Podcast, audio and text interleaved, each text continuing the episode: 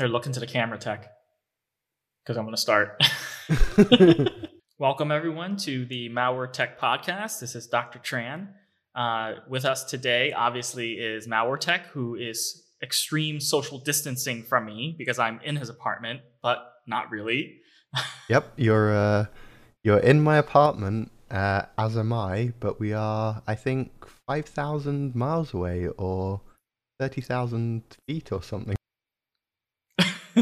I don't know how to convert that. Also joining us again, Gabs, who's interrupting her evening plans to be with us. So thank you. Because I love you. And then returning again as well is Deviant, who is still our token straight white guy. And how's the weather over there in Seattle?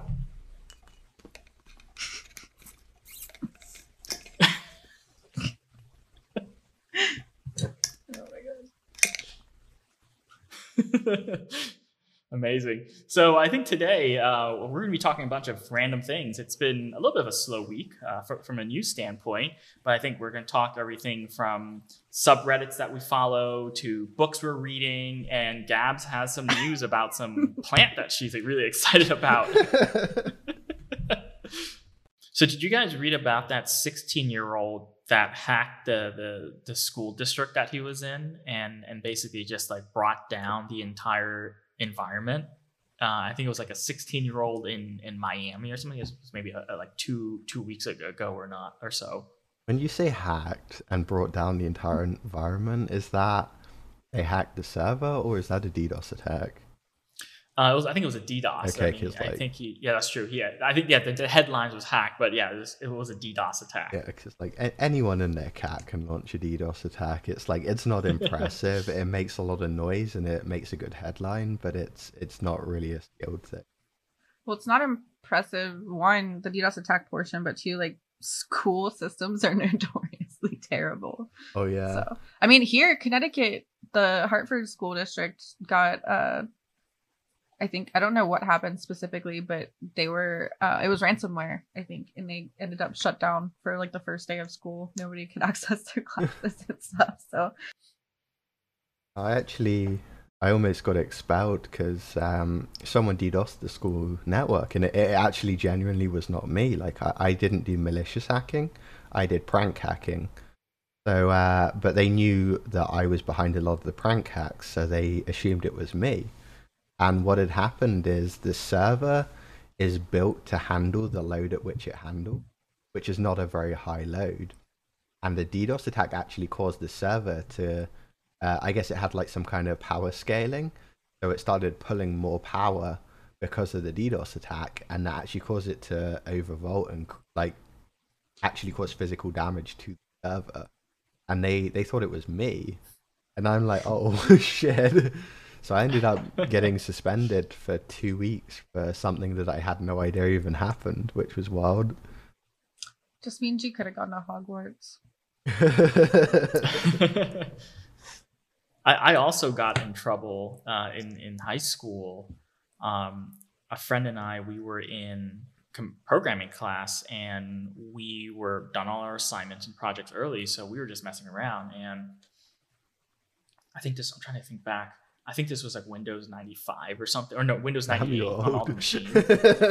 Windows 95. Damn. Or just old machines. School, that happens pretty often. So it was Windows 98 and we were just messing around and we had just learned about computers like maybe a year before. So we were all still learning about like networking and everything. We decided to just go into network neighborhood. Well, you go into network neighborhood, for those who remember, then you see all the machines that are on the LAN. Then we were like, okay, what? That's interesting. We can see all these computers. That doesn't seem right. So we started just randomly clicking through different computer names, and we found one called Super Assist, and we're like, what the heck is Super Assist? So we basically went into it, and then the entire C drive is shared. Let's go into my document. Let's see what's in here.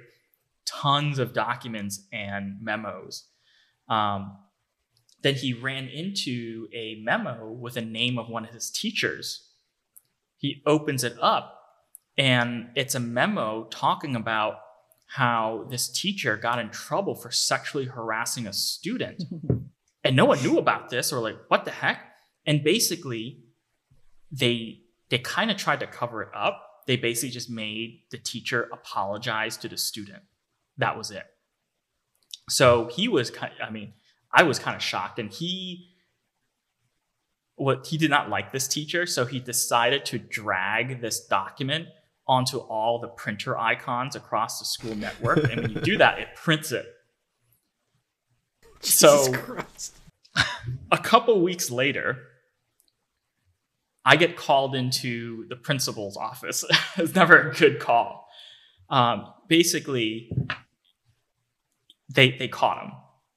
I guess they hired some company to, they claimed they hired like a forensics company to figure out what happened. So they put more investigation into that than they did into the sexual harassment?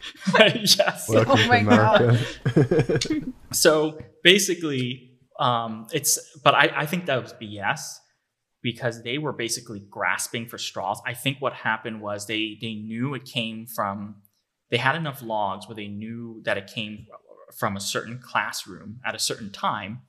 And apparently they were basically interrogating every student. And when it came to my friend, he basically just spilled the beans. Like he figured, okay, they know I did it. I might as well not lie. So he owned up to it. And then when they asked him like who else was involved, well, I was sitting next to him and I saw this happening. So he put my name out there. So I got in trouble as well. What a piece of shit. That's a shit brand. Yeah, I had the same thing happen to me, except it was with the fucking FBI. My goddamn friend got caught, and he was like, oh, well, I'm in trouble now, so how can I make this better for myself? I know, I'll give up him. Well, I don't think he was trying to get me in trouble. I think he was answering a legitimate question. He basically said who else knew or who else was involved, and I knew, but I didn't do anything. And they tried to expel us, actually. They didn't even want to suspend. They wanted to go all the way of expelling us. And I was pretty pissed off because I didn't even do shit.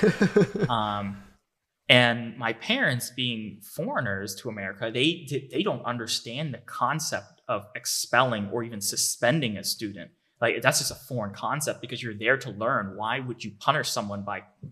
not teaching them? The concept doesn't actually make sense. Even like if you think about it, you legally have to be in school. So by expelling you, they're not kicking you out of school. They're just moving you to another school, which makes absolutely no sense. Yes. Well, basically, my dad then wanted to talk to the principal and understand like this whole concept of suspension. And basically, I was there, and the principal was trying to explain to my dad how I hacked the computer systems. And I told him my side of the story, and he said, like, what do you mean they hacked into the computer system? The kids just double-clicked this icon and opened up a file. And then this principal's like, no, they broke code to do this. That's literally what he said. We broke code by double-clicking network neighborhood. I don't think I ever got caught for the actual thing I did. Is they had this software which allowed them to watch the students, like watch their screens. Basically, it's like normal like remote administration tool, and the zoning for the classes was a text file with the name of the subnetwork in it. And if you deleted the text file, it would just give you access to the entire school network, including the teacher systems. So we just hijacked it. We hijacked the entire school network. And then we started doing things like popping up alert boxes, adding files to the disk, rebooting the systems randomly.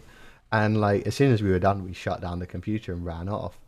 And they pulled me in for another thing, and they're like, you wouldn't happen to know anything about the entire school network rebooting? And I was just like, no, like you might want to look into that. And they never found out it was me. They obviously they suspected it was, but they could never actually prove it. Oh my God. Yeah, I used to do the NetSen.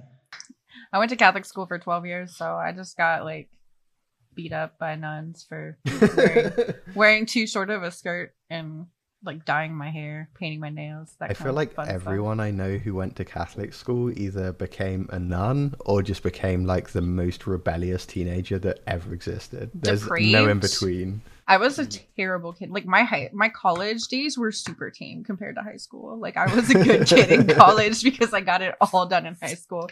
I was terrible. I'm sorry, mom and dad. My brother and I talk about it all the time because he was a freshman when I was a senior in high school, and we used to do terrible, like, I don't know, my parents would be out and we would just like drink, and we would both go to terrible parties, and like we knew each other, like, I don't know, he was on the football team, so he partied with those kids, and I don't know, like, it was just, we knew what each other were doing, but my parents just had no idea. And like a couple years ago, we told them everything, just like casually, like, yo, you didn't even know this, but we were in high school, we were doing XYZ. They were still so annoyed. They were like, don't tell us these things. That Catholic education was good though. You know what? Like, learning the different books of the Bible has really helped me with my crossword game.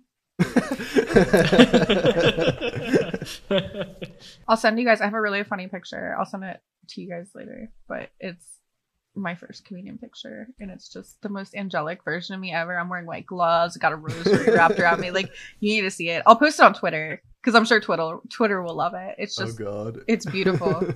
But no, yeah. Have you had a U.S. Thanksgiving yet, Marcus? I have, yeah. Yeah, I think it's the best thing ever. Went up here. Yeah, I invited you to one of mine. Remember? Yeah, I went to yours. I went, and then you went to and someone else's. No, I went to someone else's, then I came to yours. So I was like, oh, that was the order, yeah. Yeah. Okay, so that's why you were late. Random question: is the idea of canned pumpkin like really? I mean, the idea of eating pumpkins is weird to me because like we've only ever used them for like Halloween, as you cut faces on them. I've never actually thought about eating it, and I didn't even know that it was edible. So just pumpkin is weird to me. I was trying to explain pumpkin pie to someone from the UK, and they were just like, what? Yeah. And I was like, I don't even know how to justify it. I gotta say, I way prefer the US holidays to the UK. Like, Christmas is big in the UK, but somehow it's bigger in the US. And then Halloween is like a thing for kids. Like, you go trick-or-treating if you're under the age of like 11. And then for adults, there's nothing. And I came to the US, and it's like this huge parties. Thing. And Halloween like, is a holiday here. Mm-hmm. And it's like there's Halloween carnivals. And like... just got it. I have never heard that term, and that's... I just made it up, actually, so I'm pretty proud of myself. But I don't know, like Halloween was always like my excuse. Once I hit like, you know, 16 years old, I was like, let me see what the... sluttiest outfit I can possibly come up with. This year I'm being a slutty plague doctor, so stay tuned. I went as a furry one year. But no, like, it's a really cool holiday. Like, I like how it's done here. And Thanksgiving is pretty cool. Black Friday is a fucking trash fire. That's the one I would just delete. But yeah, like I just like all these different holidays and how extreme they do them. Like, people are really fucking committed to Christmas here. Like, every house has lights. You see lights everywhere. I love just driving around and looking at Christmas lights around Christmas, and I'm excited. It's competitive too with the lights and the decoration. Like, in some suburbs, neighbors are just trying to one up each other all the time with Christmas decorations. You know, I just think it's really cool. We have our 4th of July, our, you know, blow things up and eat all the meat. I also do like 4th of July, but it just feels weird because like they're celebrating independence from me, and I'm there like, woo, yeah, fuck the Brits, in my British accent, and then it's just weird. Now, so you guys were talking at some point about doing like a live episode. It'd be really fun to do one like close to American Thanksgiving, and we can have a Friendsgiving episode. I think that would be super fun. Doesn't it sound fun? I think, Marcus, did you come up here for Friendsgiving, or did you come up here for Christmas one year? So I believe I did one year. I think I came to Thanksgiving with you. It might have been 2018, I think. Could be. Yeah. And I got... weirdo group of people that food poisoning. I caught food poisoning on literally the day I flew there. Is what you get for eating DoorDash sushi. Yeah, that was a bad idea in hindsight. Hey, that's a step up from gas station sushi. I don't know, because gas station sushi and DoorDash sushi are bad for the same reasons. They've been sat out in the warm for too long. Okay, so this plant, right? Like, it's on the way, and I've been like tracking the shipping. So I bought my first carnivorous plant. It's a pitcher plant. And it's coming from Louisiana, and I'm really excited because it's the beginning of my little shop of horrors. And I wish I could show it to you guys. I read somewhere that some people consider tomatoes to be carnivorous plants too. Really? Because tomato plants have these spines on their stem, and when insects try to feed on them, those spines actually kill them. And then when they're dead, they fall down to the ground and decompose, and the nutrients go into the ground. So are they feeding on the nutrients from an insect? It's kind of like auxiliary, like plant cannibalism. Yeah, like, isn't that basically all plants? Yeah, because anything that falls on the soil, plants are going to use nutrients. They just don't all kill things. Yeah, yes, they're a Latinate word for feeding on the dead as opposed to feeding on the living. True. But yeah, no, it's really cool. It's got like, it looks like a regular plant, and then it's got like these little weird like little cup things that like hang off the leaves. Bugs fall into them and then it eats it. Well, not only do they fall in, but I believe the liquid in it has a sweet smell too, so they're attracted to it. And then in the cup, I think there's like spikes or spines that face downward. Yeah. So once they're in, they can't come back out. It's a nectar that lures them to their death. But nectar of death. I am really excited. It's my first I mean, I had like a Venus flytrap like years ago, but like this is my first like non-Venus flytrap carnivorous plant, and I'm really excited because like I hate finding random bugs like spiders and stuff, and now I have a reason. When I find one, I can be like, oh, it's dinner time. Here you go. Have you seen a sundew? Yes, I almost bought one of those. That's gonna be my next one. I think they're really cool. I'm afraid I might touch it a lot though. That's maybe. Don't really want to die. Not that I would, but like, I don't know. I can see myself like getting stuck to it or something and like staying there forever, dissolving slowly at the hands of my small plant.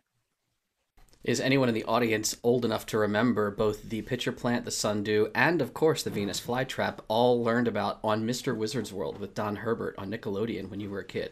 Nope, just me. Fuck me, I'm old. Tran, where the fuck are you? I'm in Marcus's apartment. Marcus is sitting there like trying not to laugh. Yes, I'm in his hometown of what is it, Ilfracombe? Is that how you pronounce it? Ilfracombe. So close enough. It's actually a pretty nice town. I was driving, so somehow Google Maps took me through these back roads to come to town. There's no main roads. There's only back roads. Okay, so maybe that. It was pretty terrifying because the roads are pretty narrow. I'm driving a left-hand drive car on the wrong side of the road, and there are SUVs and lorries that are going full speed ahead through these twisty, windy roads that have blind spots constantly because it's like hedge or a hill or a rock on right up to the edge of the road. But once I crest the hill, it was amazing. You can see the town, you can see these mountains and hills, you can see the ocean as well. It was actually pretty amazing. So it was a really great drive. Definitely worth the 2.5-hour drive from London. Actually, no, sorry, from Bristol. I went to Bristol first. Yeah. So a total of 5 hours from London. You're not getting to Ilfracombe in 2 hours from London. And I mean, if you went really fucking fast, I guess. But or in a plane. No, not even a plane. Plane takes even longer because you have to wait like at the airport. This sounds like a Top Gear challenge. Like, that's half the reason I won't go back is because no matter what transport you pick, it is 3 to 4 hours to get to London. Train, plane, no matter what. And it's like every time I need to go international, I have to go 4 hours to London, and I have to stay overnight because I can't get up early enough to get to London in time to catch a plane. So I have to drive during the day, stay overnight, and then fly out the next day, and it's just like it's too much. Whereas when I was in LA, I can just, the airport is maybe a 15-minute drive. I just drive to the airport, like an hour before my flight boards and just go and get on it. And it's just so much more convenient. That was the best thing about the Layer One HackerCon, was just being able to look out your hotel at the runway. Maybe not the best thing. It's a pretty great HackerCon, right? But still, yeah. When it was located right there, super easy. It's like, I don't know why. It's back in Pasadena now, though. Pasadena is still not that far, like not compared to where I'm from, at least. Like if there's an airport within an hour of me, I'm happy. Although like the upside of living where I did is the houses are like super, super cheap. For $500K, you can have an entire hotel. Like I just end up getting that place that you're in, which I haven't actually seen it yet. I bought it on. I'll send you some video after this. I bought it online, and I was just looking for places because I was considering like maybe moving back to my hometown, and then I saw this place, and like the living area just looked amazing in the photo. It looked massive, so I was like, "Fuck, I'm just gonna get this." And then COVID. It is really nice. It has a nice view and everything. It's really nice. Gabs and I still don't actually believe you're really there. We think this is a virtual background hack. I think you have to like punch a hole in the wall to prove that it's not just a JPEG. Well, to rewind a little bit, since we're talking about schools and basically the spyware on laptops, that's something that is happening more and more often. And actually the school district next to the one I grew up in, they got in trouble because they issued laptops. It was a rich neighborhood. So they issued laptops to all the students to take home and use. And there was a student where he had a plastic bag with some candy in it. And he, I guess, held the bag up. And then like 2 days later, he gets called into the principal's office. And he got suspended or got in trouble for having drugs. And they're like, wait, what? What are you talking about? And then they showed him a picture from his webcam holding a plastic bag with like little pill-looking things. Mm-hmm. And they were Mike and Ike candies. So basically this huge outcry from the parents, like, WTF, you're spying on my kids? Mm-hmm.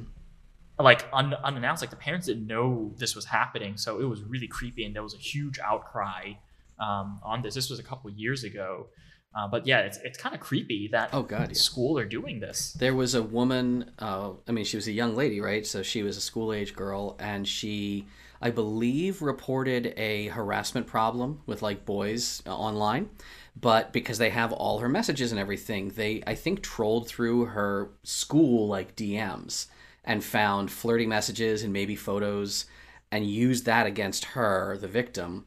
It's really messed up. There was just a story on Twitter maybe last night or this morning of a teacher. It's like a screenshot of a message a teacher sent to the class. Oh, is this the exam proctoring? Yeah, there was some exam in the proctoring system. They're like, I saw so many of you resized your browser windows.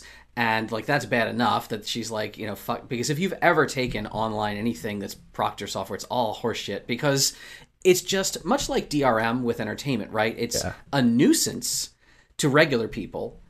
Smart people can get around it instantly, but it just hurts everyone normal. And then, but the really creepy thing, people didn't know that the camera, she's like, and I watched eye movements. Tracking, right? She's like, your eye tracking, because it's all algorithm. She's like, well, here's your eye tracking stats, and there's way too much eye movement during these like questions. You must be looking at books off to the side of your monitor. And like, if you were a parent, there was a different thread talking about, frankly, like if you're a wealthy family, if you're a white family, like you have to be the ones telling the school, like, F off with this, because a lot of people are disadvantaged. They don't know. That's what white families do. They just march into the principal's office and be like, hi, that thing you want to do? F you. No, we're not doing it. And then if like a string of privileged parents are telling the principal, like, no, fuck off, the school's like, well, shit, I guess we can't do this because there's no one's complying. Like, I'm kind of okay with monitoring on school systems if they're like physically present at the school. Like, they tell the students at the start of the year, hey, there's monitoring on these systems. Obviously, they don't leave the school in any way. So it's just known the school network is for school stuff. Anything you do on it can be monitored. But then when it comes to school devices which are taken home, like that for me is a problem. Like you're essentially putting spy cameras in people's houses. Right. And as we talked about with background, your apartment behind Dr. Tran, right? Like that's your apartment that you could see. But yeah. if the background was his private life and this school machine was showing like, you know, his family members walking around or something, that's freaking creepy. Yeah, it's just now that but think about people, teenagers are going to keep their computer in their bedroom. Oh yeah. And I mean, like the stuff they can potentially see, that's really creepy as well. Like especially like you don't know who these admins are. I was even seeing a story about virtual backgrounds, how it's just an example of teachers and school administrators being nitpicky over dumb crap. Students, they're like, no virtual backgrounds because it's distracting. Well, there are kids in really poor homes who are like embarrassed about, you know, all their other, you know, their classmates have like posh living rooms and they don't want to show people. Maybe they have a bunch of siblings all packed into the house, like older aunts and uncles who live with them because the economy sucks. Like a virtual background is an important thing for some people's privacy and the sanctity of not letting other people know how, what they're struggling with. And the fact that schools believe it's the entitlement that I have a problem with. School admins and the whole system thinks it's entitled to every level of invasion that they would have on a student in the building of the school. But when the student is learning from home, like that's a new game. You gotta get with the program. And I'm flabbergasted that, well, frankly, we just can't see more of these news stories because there's other important news stories that are, everything is horrible, right? So like this just gets pushed to the lifestyle section of today's online newspaper, I guess. I mean, they use kids' distractions as like excuses for so many things. So, like, I mean, your hair color. Girls, yeah, my hair color, painting my nails a certain color was considered a distraction. Having a too short skirt at an all-girls school was considered a distraction. And then, like, even just the regular, like, school rules. Like, I mean, just, oh my God, you can't wear a tank top. Sorry, you've got to go home. You can't learn for the day because we don't want the boys to be distracted by your shoulders. Well, I don't know about America, but in the UK, the reason we were given 4 school uniforms was that it stopped the rich kids from having like rich, like designer clothes and essentially flexing on the poorer kids. So the idea that now you have to show your house background is like completely opposite because now like all of the kids can see like who's poor and who's not. And they're like, they're probably going to bully them. And what we were told in England is the entire reason for school uniform was to stop the rich kids from bullying the poor kids who couldn't afford designer shoes or whatever. So it seems like kind of backwards that they would make that argument for having a single school uniform and then also be like, you have to show the inside of your house. It is the law. Are they requiring that kids wear uniforms on camera? That's an interesting question.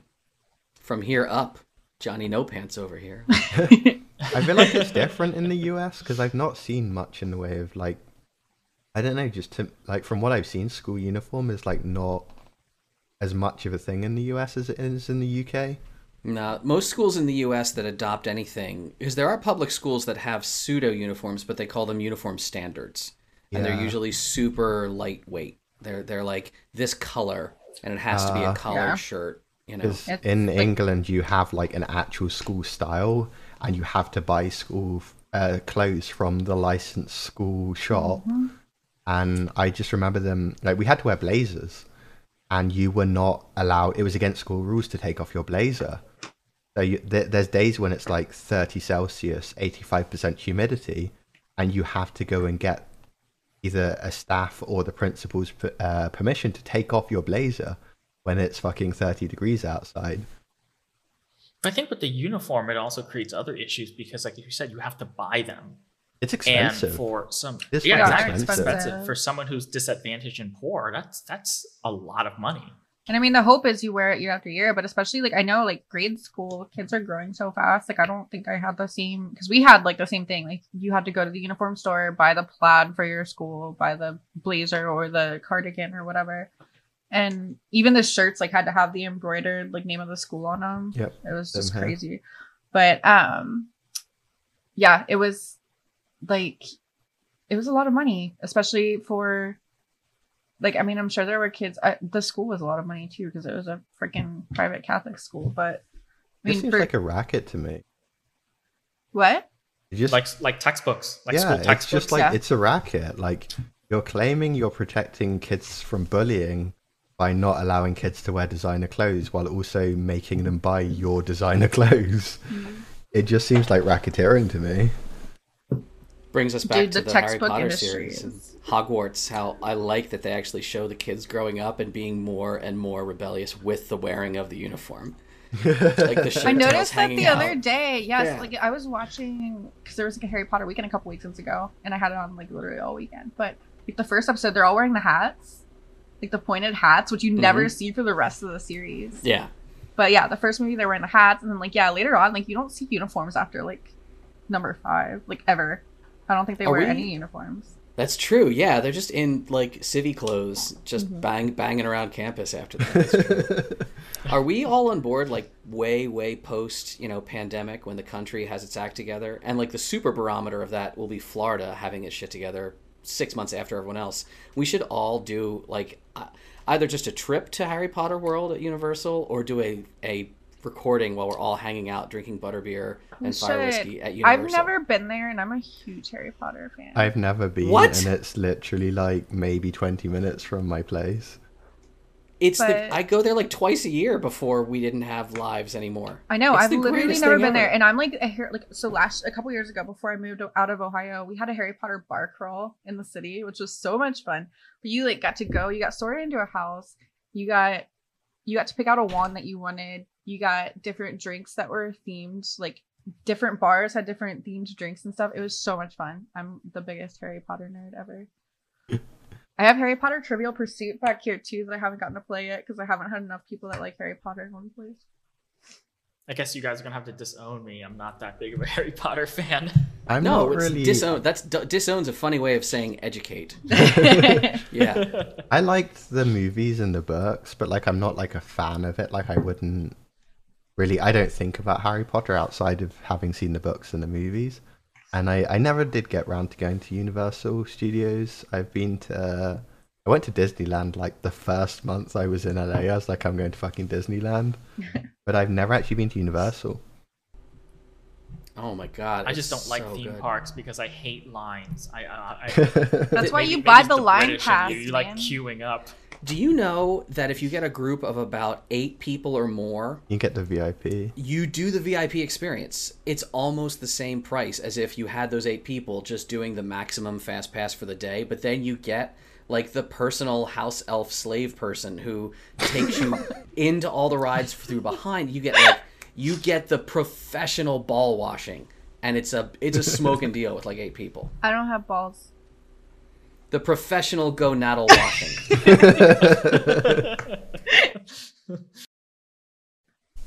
Thanks for the clarification. Awesome. I have to find the wand. I think it's in my Halloween decor, which I'm taking out tomorrow. But we got to pick whatever wand we wanted, so I have Bellatrix's wand. Can I tell you about my favorite wand hack story? Sure. There's footage of Tara and I walking around Universal in Orlando, which is I think they're almost the exact same one. Now I'm curious about the California one. I didn't even know if they had Harry Potter at the California one. I thought it was just Universal Florida. Maybe not. I don't know. I think the Wizarding World is only in, or maybe it could, I don't know. Someone on the internet will tell me if I'm wrong because it's the internet. So do you all know about the magic wands at the park, which is a brilliant marketing thing because when they opened, everyone could buy a wand. Like it's a little plastic wand. Like, yay, here you go. You got your shit. We're selling you stuff. Like, make that paper. But about a year and a half after that, then they started making available magic wands. And people are like, magic wands? Like, we already bought a magic wand. What are you talking about? No. These are wands that actually do things around the park. Oh, wow. If you can wave them, you have to, like, stand in a certain place and do a certain spell. So like you've got your standard wand, right? Okay. Then you have he's got him on hand. Oh yeah. No, I have an amazing spouse. Then you have the magic enabled wands, which basically I found the patent online for who they contracted for this technology, right? And it's a little retro reflector behind a bead of glass or acrylic, you know.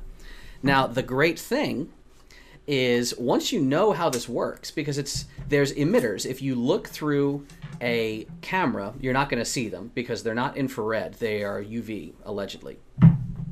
But there's emitters and there's a receiver pad, and it's just doing motion capture, it's doing mocap, right?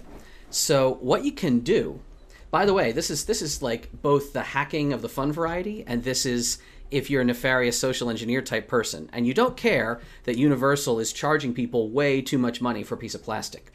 If you ever have damage to a wand, this one's Tara's, so I'm not going to break it, but you can take it back to Ollivander's and get a wand repair for any reason. If you have a broken, because like people break shit, right?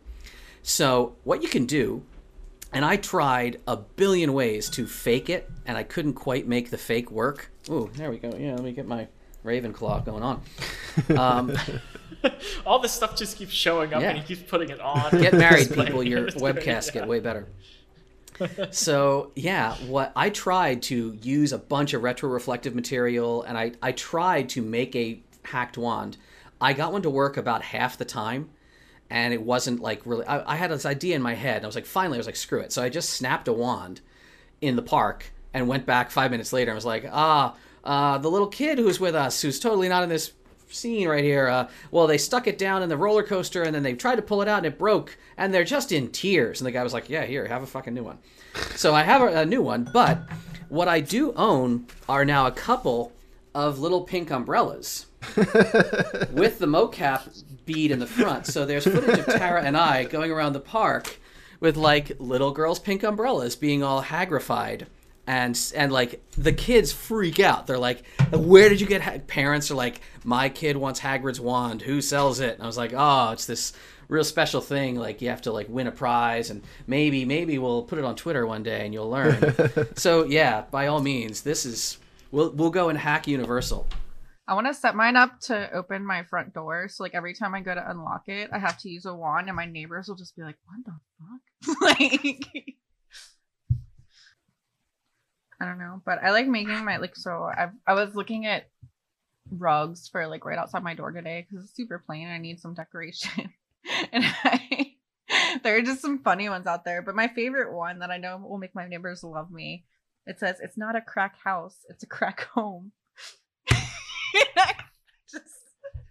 I just can't wait to see people, like, I don't know, I want to put a camera outside the door. So I can, like, see people's reactions when they walk past, because they're gonna be like, "What the hell?"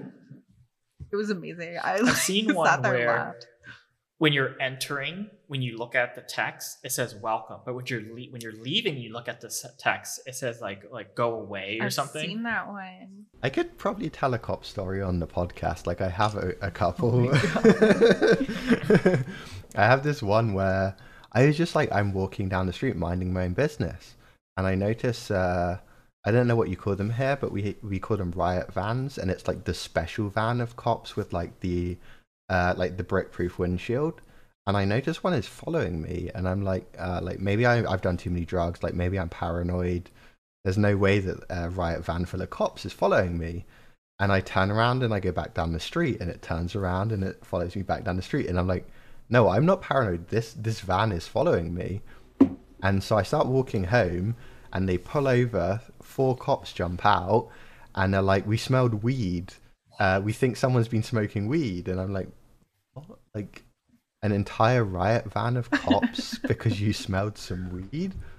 And then they look at me and they're like, your eyes are glazed over. That's a sign that you have been on the marijuanas. And then they're like, we, because there's a law in the UK where they can basically just search you for any reason. And then, like, we're invoking whatever the bullshit law is called. We're going to search you. So they start searching me and they're like pulling things out their pocket. They're like, what's this? And I'm like, it's drugs. And then they'll open it. It's like some like AA batteries. And they like put that back, pull something else out. They're like, what's this? I'm like, that is also drugs. Oh my God. Then they spend like a good 5 minutes just pulling everything out of my pockets. And of course they don't find weed because A, the weed smell is not me. And B, I know better than carrying weed on me while smoking weed. because it's a big bags. It's a bat signal like, hey, I'm in possession of drugs. So you do all the drugs. You don't do some of the drugs and then carry the rest on you, because that's how you get arrested. So I've got nothing on me, and they're like doing a full body search, like desperate to find this weed. And I'm like, we have wasted like the past hour of you following me around town, plus this like 10-minute full body search because you thought you smelled weed. And like that, I feel like, is the perfect explanation of what it's like growing up in a small town. It's just that. Yeah, the town I grew up in, whenever someone got pulled over, they would call for backup, and then like there'd be 2 or 3 police cars there for like a red light or something like that. That's protocol in a lot of places now at this point, though. Like, I know there's certain departments where they like aren't allowed to get out of their car, especially a lot of the ones in California, because of some like Salinas, California, and some of the other like kind of more gang-riddled areas. California is a saint. Yes, they will not bring people out of their car unless they have at least one backup there. So like they pull someone over, and it's terrifying because they've got this person pulled over for like speeding, right? And then they've got them at gunpoint until another cop gets there, so they don't do anything. It's alarming to watch. Well, like there's no crime in my town. Well, there is, but it's like petty crime. So there's no like serious crime to the point where they will send 5 cops, not because they need 5 cops, because they've just been sat in the station bored as shit all day and they want something to do. And it's like, it's just a nuisance. Like I have nearly been arrested for, I believe it was, there's a law called disturbing the peace, which basically means you're doing something they don't like. And I was stood in a parking lot filming like, it was like a big storm going on, so I was filming the storm, and this guy like comes over. Oh, it's a storm wall? Yeah. Have you been and seen that? Yeah. Was it storming when you saw it? No. You showed me pictures and videos and video clips, but it's not stormy here. It's actually really nice here today. Yeah, so I guess I'll put a video on for those who are watching the video podcast, but we have a parking lot where I live that in the fall and autumn, when the storms come, the waves actually break over the wall into the parking lot. So I'm stood in this parking lot filming the waves breaking over the wall, and some cop comes along and he's like, "Hey, you can't be here." So I'm like, "Okay," and he's like, "What's your name? I need to give you a ticket." And I'm like, "A ticket for what? Like standing in a parking lot?" And he's like, "You're disturbing the peace." And I'm like, "The fuck?" There's a fucking like. He should ticket the storm, too. Yeah, there's like a fucking hurricane going on. Like, what peace is existing in this area? Well, aside from my amazing speeding ticket that we might not talk about on here. I got pulled over for not stopping long enough at a stop sign. What? And ticketed. Because I didn't like, I stopped, but she was like, "You stopped, but you didn't stop for long enough." And I was like, "Oh, sorry. I wasn't aware that it said stop for 5 seconds." I got that in California on my motorcycle, and a motorcycle cop pulled me over. Like cops, they like to target motorcycles. I didn't think you got pulled over in California because like no one stops at stop signs; they just roll through them here. That's the only state where it's allowed. Is it allowed? Yeah. It's the only state where line cutting is allowed with motorcycles, and where not coming to a complete stop is allowed. That makes me so nervous. With like that's literally called the California roll or the sushi stop. Yeah, have you seen the Urban Dictionary definition for it? It's like slowing to a roll as you go through a stop sign as an acknowledgement that the Department of Safety has put the sign there. Yeah, it was pretty annoying that I got this ticket for it, and yeah, it was a really it's in a really privileged, quiet neighborhood as well, so I think they just needed to do something. Well, they do it because they assume most people there can easily just pay it and drive revenue and not cause a problem.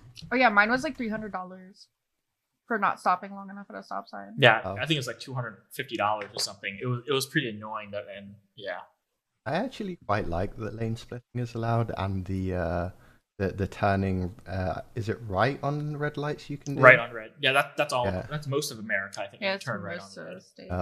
In the UK, that's like super illegal. It's still running red light. But the lanes. Oh, everywhere. Yeah. Everywhere in Europe. Like, You can't do that in Europe with the red lights. Yeah, it's same as England, but in the US, it's actually explicitly legal. No, I like lane splitting because at least when you're on a bike, like I don't ride a motorcycle, I ride a normal bicycle because I guess I'm not that cool.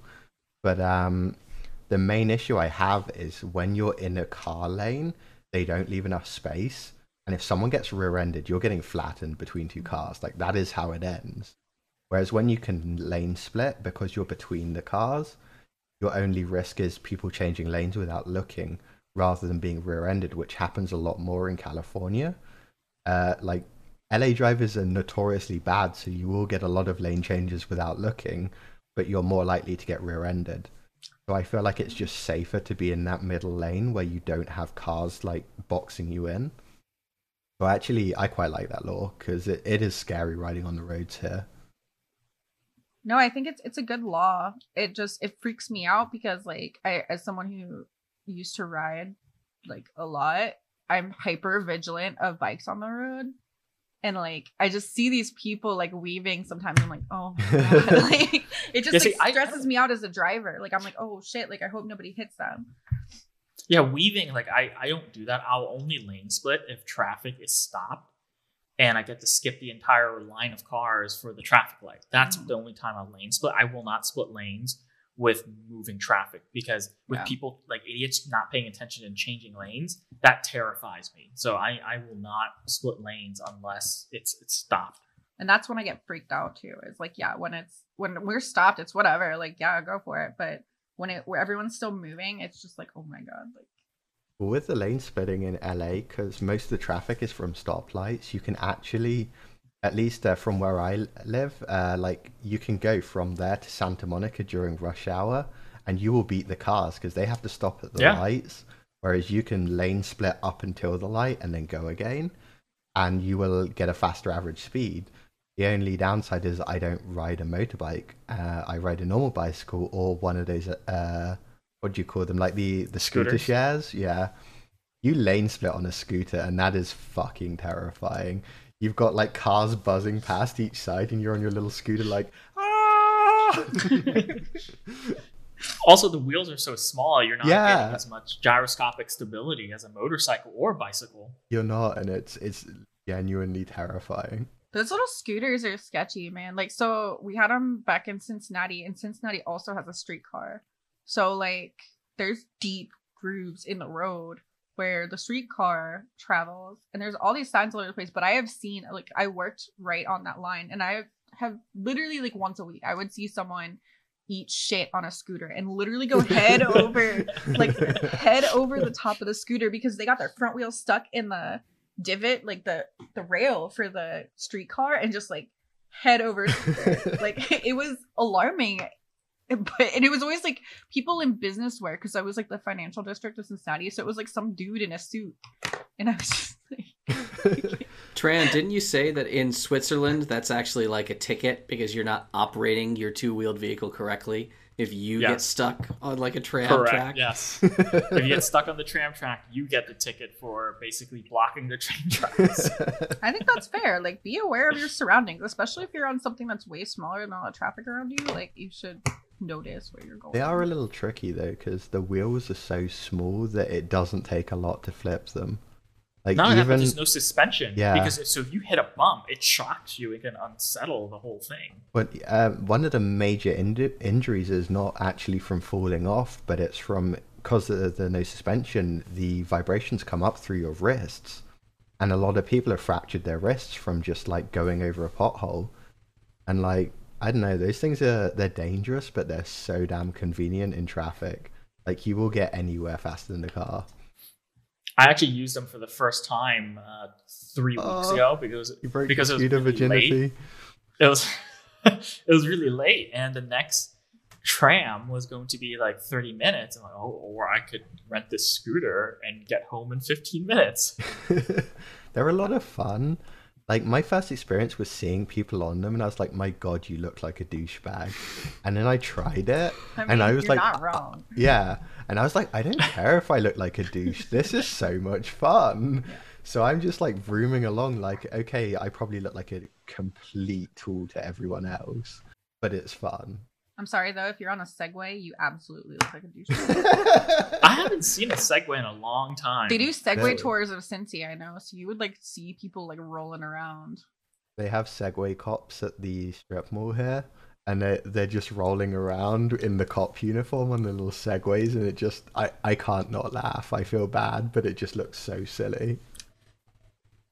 Same. I remember in LA when Tara and I were visiting UTech, one of the nicest things you did is it's hard to find multiple scooters all like lined up like a biker bar, right? So we found one and then you're like, hey, wait, there's one around the corner. Actually, wait, there's two. And you just kind of hustled off and you came back riding one with another one just over your shoulder, like squealing that, yeah. Because it did not like being taken without being unlocked yet. But you're like, here you go. Let's rock it. Where are we going? We're going to this restaurant. Nice. Is that when we went, was it Doma Kitchen or something? And we all went on scooters down the main, whatever it's called, I can't remember. That was fun. Yeah. So Gabs, do you know how to read? Only on some days. Depends. But no, I saw this on Twitter. Super interesting looking book. And I haven't seen a book that was like specifically written on just this topic before. So I thought it was really cool. But it's called Intrusion Detection Honeypots.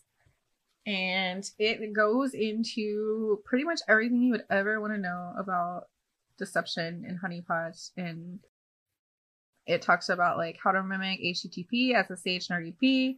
It talks about enticing people to use fake credentials, creating honey commands, honey tables, honey broadcasts. I don't know. I've just never seen a book that like solely focused on that area of security. So I thought it was really, really interesting. And it looks like it goes pretty in depth about things. So I recommend it. I think with a book cover like that, I would impulse buy it too. Right? It's cool looking. Like I'm a sucker for like good art. So I look at it and I'm like, damn, that's a slick looking book. Chris Sanders.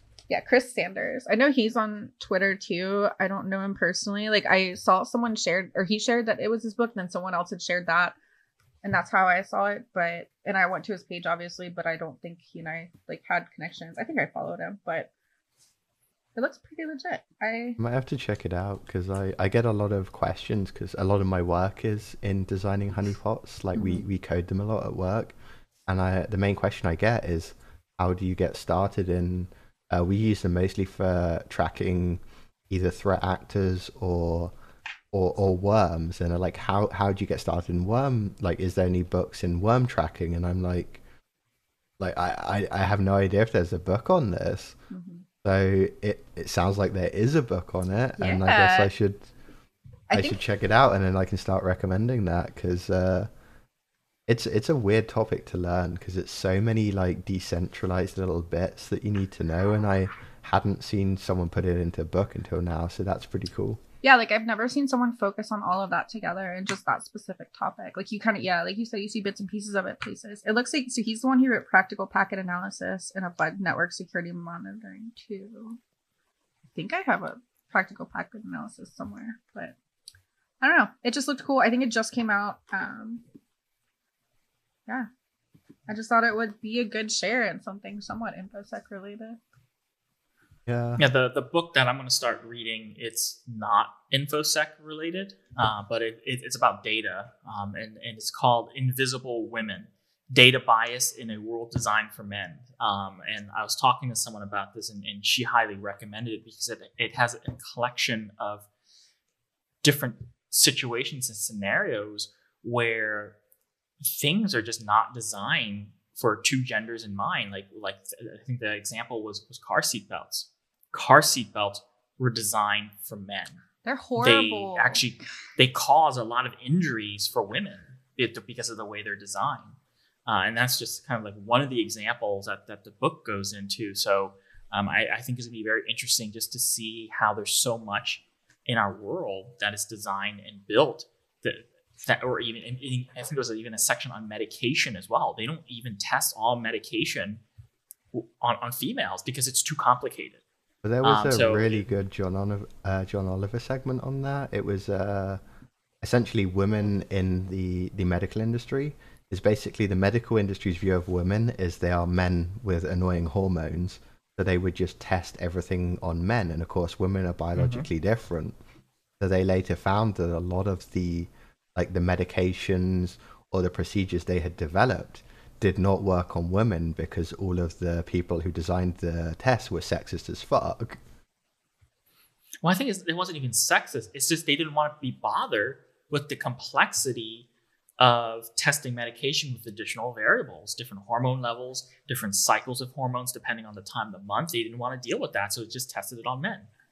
I mean, in many cases of testing drugs and stuff, different hormones are considered confounding variables. I mean, your guys are going to have pretty consistent levels at any given time, but women's definitely fluctuate a lot. So it is something, I don't know, should it have more focus on it? Yeah, definitely.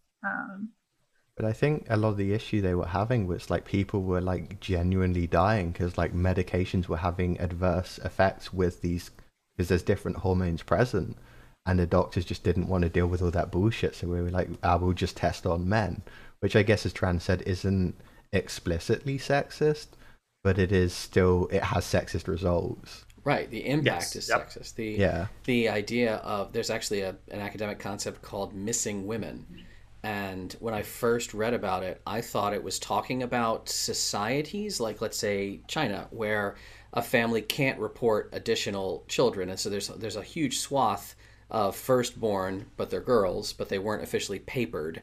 So they have all these legal problems, right, in the rural areas. But no, it's not that. It's literally whole populations where numerically there's a shortage of women actually living and walking around because of both medicine and other, as you mentioned, even seatbelts, things like that, where society disproportionately causes women to fall a crupper, to fall ill of various problems. And just they are like, wow, why are they not here? Oh, well, because a lot of things that should have been protecting them as they were growing up were not designed for them. Yeah, with the seatbelt example, I mean, I think it talked about crash test dummies too. Crash test dummies are modeled after an average male, and then when they started building female crash dummies, it's literally just a male dummy that's scaled down by a certain percent. That was it. That was the only change they made for a female crash dummy. That's crazy. Did you see the, like, it's, I guess it's slightly different. It's not sexist, but they made like an accidentally racist AI. It would basically use machine learning and artificial intelligence to take pixelated photographs. Now use the buzzword. Whatever. But it would use those things to take pixelated photographs and rebuild the original from the pixelated photographs. But they had only trained it on white people. So whenever you ran pixelated photos of anyone who wasn't white through it, it would just make them white. And someone had posted a picture of Obama, and they had like, it was clearly Obama from the pixelated shot. And then they ran it through, and it's like an average looking white dude when it comes out. I posted something about that a couple of months ago, I think. Yeah, it was on Twitter like a month or two ago. It's pretty fucking funny. I mean, so a lot of AI is inherently biased, though, because it's all built off of humans, and humans are biased. But it's built by white tech dudes for white tech dudes. It's like, I don't like AI as being a non-white tech dude. Buzzword. Well, it got really awkward since we have a white tech dude here. Really, where is he? I'm not building the system, I'm bombing the system, man. Fight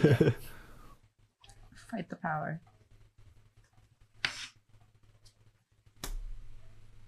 Still, that makes me look extra white. Wow. Yep. Let's talk back about cars and guns again or something. Jeez, I'm out of my element. Yeah, so driving here in the UK, I thought I was going to get very disoriented, but it just really wasn't that bad. So, though the number of roundabouts, I forgot how many roundabouts there are in the UK. And what is up with roundabouts with traffic lights? I thought the whole point of a roundabout was that there's no traffic light. I know which roundabout you're talking about because they are very, very rare, but there happens to be one on the way to my place. And no, there are several. There are several. There's more and more now. If you drove through Bristol, then you would have come to this gigantic roundabout that would have been the perfect roundabout, and then they were like, we're going to put traffic lights on it, so it's like just a really complicated junction, and they don't make sense. But I think it was something to do with traffic flow, is they wanted to limit the rate of flow rather than protect the people, the thing. So essentially it's just a big waiting area, and it's not, it doesn't function as an actual roundabout. Well, I guess Brits do love to queue, so. Yes, they do. This is our pastime. Did you ever see the Reddit post about someone who would just, they would go into like shops and restaurants with like 3 or 4 people, and they would all stand in a line behind each other, just not at like the checkout or anywhere, just randomly somewhere in the shop, and then people would just come and join the line. And this was in England, and they would just form random queues just anywhere, because people would just see a queue and they would join it. There's a New York hacker, Rob Firefly, and he and some friends of mine, Gray and some other people, when they would walk around the streets of Manhattan, occasionally they would just like bunch up close to each other and be like, and then just stare and keep, and like, and more tourists would like pack behind them and start looking up and looking, like, and once they got about 20 people, they would just kind of quietly like walk away and turn around and watch and see how long this crowd of other tourists were like, what do you see? I don't know. And like, it was great. Yeah, herd mentality is like a really interesting concept. It's you can do that in an elevator too. You just face the wrong direction in an elevator and makes people very uncomfortable. I saw a really good one. It was on TikTok, but I don't think it was originally a TikTok. And what they did is they put an alarm in a waiting room for a doctor's surgery, and the alarm would go off periodically, like maybe every minute or so. And then they told 2 people to just stand up and then sit back down every time the alarm went off. The alarm goes off, they stand up and sit down, and like new patients start coming in, and they observed them. They would stand up and sit down every time the alarm went off, and then they cycled out the originals, and they saw how long new patients would just follow the other patients who were just standing up and sitting down for no known reason. And it was crazy. They had like, I think about like 10 or 12 different people cycle through who would all just learn to stand up and sit down at random intervals for no reason whatsoever. I feel like, speaking of alarms and my career of breaking into places and not getting caught and stuff, when you walk out of a store and they haven't like scanned the thing correctly, like at Home Depot or something, and the alarm goes off, I feel like it's so fascinating that there's really 3 kind of reactions, where the reaction of my reaction is no reaction. Like, just fuck you, I paid for my stuff, buddy. Like, I won't even break stride. I will visibly not demonstrate anything, as I don't care about it. Which to me, and granted, some privilege, right? But like, nobody would ever come after me and be like, hey, what's wrong? I feel like the criminal reaction of like running is actually worse, because that draws attention to you in a weird way. And then the funniest one, though, nowadays is it's become this nuisance where if a patron like goes out the door and then it buzzes and they stop and they're like, and they're trying to interact with the shop, staff, that's almost the most annoying one, because they're like, oh, now I got to go over and soothe this guy's feelings, because even the shop staff doesn't want to deal with it anymore. Yeah. It's funny to see how people react to, I mean, what's the old joke? Like, if you're a business traveler and it's, 2 in the morning and you're in a hotel and the fire alarm goes off, like, how many of us actually leave the building because we're like, oh God, I'm in my pajamas. Like, I don't want this. And it's a fire alarm. Yeah. But we've been so conditioned to like false fire alarms that no one leaves the hotel, I think. I had a friend who got himself kicked out of a bar for not having ID. Like, the bouncer was not like paying any attention. He was just letting people walk in. Mm-hmm. And then he stopped and he's like, shit, where's my ID? And he like starts going through his wallet, and then the bouncer looks up and he's like, I don't have my ID. And he's like, I'm sorry, you can't come in. And like, this dude was not paying any attention, and everyone else had just walked past him. Mm-hmm. And I feel like the shopping thing is the same. It's like, I do the same as you, is I just keep walking, because I know I haven't stolen anything. And if they really want to come and stop me, then they will come and run after me. But the people who just like freeze and then they start looking around, they just attract attention. I think some states or cities actually have a do not pursue like war law about shoplifters. You can't get involved if you're not sworn office. That's well, I was just thinking, Tran, do you remember I used to date Christina like a lifetime ago? Mm-hmm. There was a ShmooCon that we were leaving a bar and she had a glass of water. And it was like a plastic cup even. Like they were giving them out. Who cares? But as we left, the bouncer started screaming. He's like, "You can't leave with a drink." And she turned around and tried to get into an argument with him. And I was like, "Why are you engaging? Just keep walking. What's he gonna fucking do?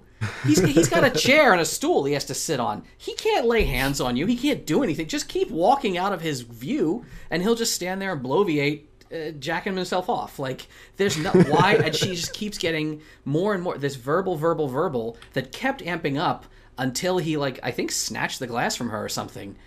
And I was like, you know, we probably could have avoided that if you just ignore people, because people have no power over you. A lot of people in this world don't understand how much the world doesn't have power over them, and it's very funny to see that conditioning. I actually learned that myself going back. I guess it goes back to the school topic we were having earlier. Is in the UK, you are legally required to go to school until I believe you're 16. And if they expel you, they have to apply for another school to take you. Mm-hmm. So they actually have to go do paperwork. They have to find another school willing to take this shithead. And then they have to get you, and their school also has to be within what we call the catchment range, which is you're not allowed to live further than a certain distance from the school. Mm-hmm. There are only two schools that meet that criteria in my area. If you get expelled, you get sent to the other school. And then if you get expelled, you get sent back. So I was like, well, so basically they don't want to do the paperwork to expel me. If they do expel me, I just get sent to this other school, which I can then get sent back from. I'm just not going to apply to the uniform code. I'm just going to wear what I want. So I got these nice shoes with like red laces, and they're like, you can't have red laces. And I'm like, okay. And then I'd come in the next day with the red laces, and they're like, you can't have red laces. And I was like, okay. And I just kept doing it. And then eventually they were like, well, we're not going to do all this paperwork to expel this kid for having red laces. So then they just let me do it. Mm-hmm. And it's crazy how many of the rules don't actually apply if you don't follow them. Yeah. That's like the best hacker statement of this podcast, this whole episode. Pretty much. Yeah. And we were talking about shoelaces. The world's rules are made up, and like a lot of them don't really apply. Yeah, it's actually surprisingly, it's very different in the US, but the UK justice system, it is actually extremely difficult to go to jail. Like if you commit violent or serious offenses, they will put you in jail. But when it comes to like non-violent crimes and minor offenses, it is extremely hard to go to jail. So what a lot of people have found they can do is they will just turn up to court, they will pay the fine, and then they will keep doing whatever illegal thing they were doing, like either, I don't know, tax evasion or just parking wherever they want. And the entire way the justice system works is you just pay them money. It's like a subscription service to do crime. Well, in LA, there are technical ways. Well, that's not even a technical way. So they have these red light cameras in all across LA, and I don't know if it's still the case, but at one point the company or the equipment wasn't certified, so even if they sent you a ticket, they had no way of enforcing it, and they can't issue you a warrant if you don't pay. Mm-hmm. Because literally there was nothing that enabled the company or the agency to enforce that ticket. So if you got this ticket and you knew this, you just don't pay. Yeah, there's nothing they could do. I got a parking ticket from a private parking lot once in Seattle, like north of the city. There was some, who the hell knows, I wasn't and actually a shopper in that place. They didn't tell me, they just sent me a thing in the mail. And I was like, ah, goodbye. Yeah, I got something like that in one of the communities I first lived in LA, where I'm supposed to park in my parking spot in the underground, and the outdoor parking is for guests and other situations, but they can't really tell whether you're a guest or not. So what they do is they keep track of how long a car has been parked there, and if it's been there for more than 2 days, they'll ticket you. So they started ticketing me, but I remember I did not register this car with them, this license plate with them, so they didn't know whose car it was. So I just didn't pay and just move my car around every like once a week. I would get these tickets, but there's nothing they could do. Oh my gosh! And then ultimately, I just got tired of them putting stuff on my windshield, so I literally just duplicated one of the parking permits and just put it on the car and just moved it every 2 days. So they stopped giving me these tickets. That's the worst thing. It's not the fine. It's the trying to scrape the fucking glue off of your windshield. I don't know what if it's different here, but the glue they use, it's actually difficult to get your windshield clean after they've glued it on. Oh, we can use some of our tamper chemicals, man. Heptane up in that, man. Oh, yeah. Depending on the car, it might mess with the windshield seals and everything. You don't want to leak there. Can't worry about your car if you have a shitball car. My truck and my Jeep, they were both older than me, so yeah, by all means. Do you remember that, Gab? Maybe you've read this story. It was really big in the car world where there was this guy. He was getting the HOA was going crazy over his cars, and they ultimately put a boot on his car or something like that. And then he literally just took the wheel off and put his spare on or something like that. And then I think ultimately he was able to because he took the wheel off, he was able to get the boot off, and he just gave the boot back to them. And they're like, what's going on? You have to pay the fines. Like, no, I'm giving you the boot back.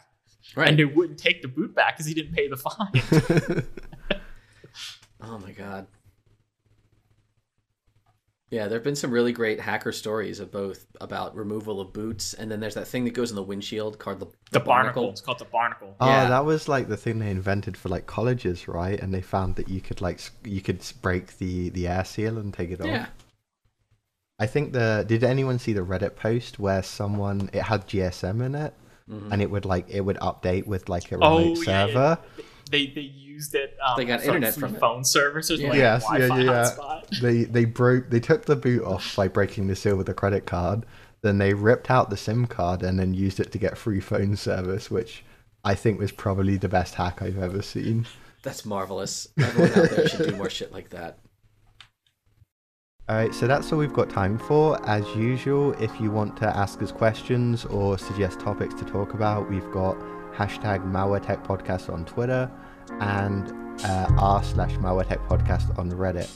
Thanks for joining us again, and goodbye.